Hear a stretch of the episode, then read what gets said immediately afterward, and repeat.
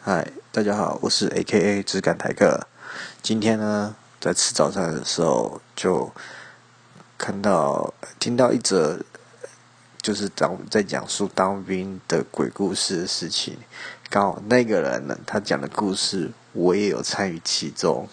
他就是讲说，当兵嘛，总会有一堆鬼故事，然后新兵菜菜逼吧都想问：哎，班长这边有什么鬼故事？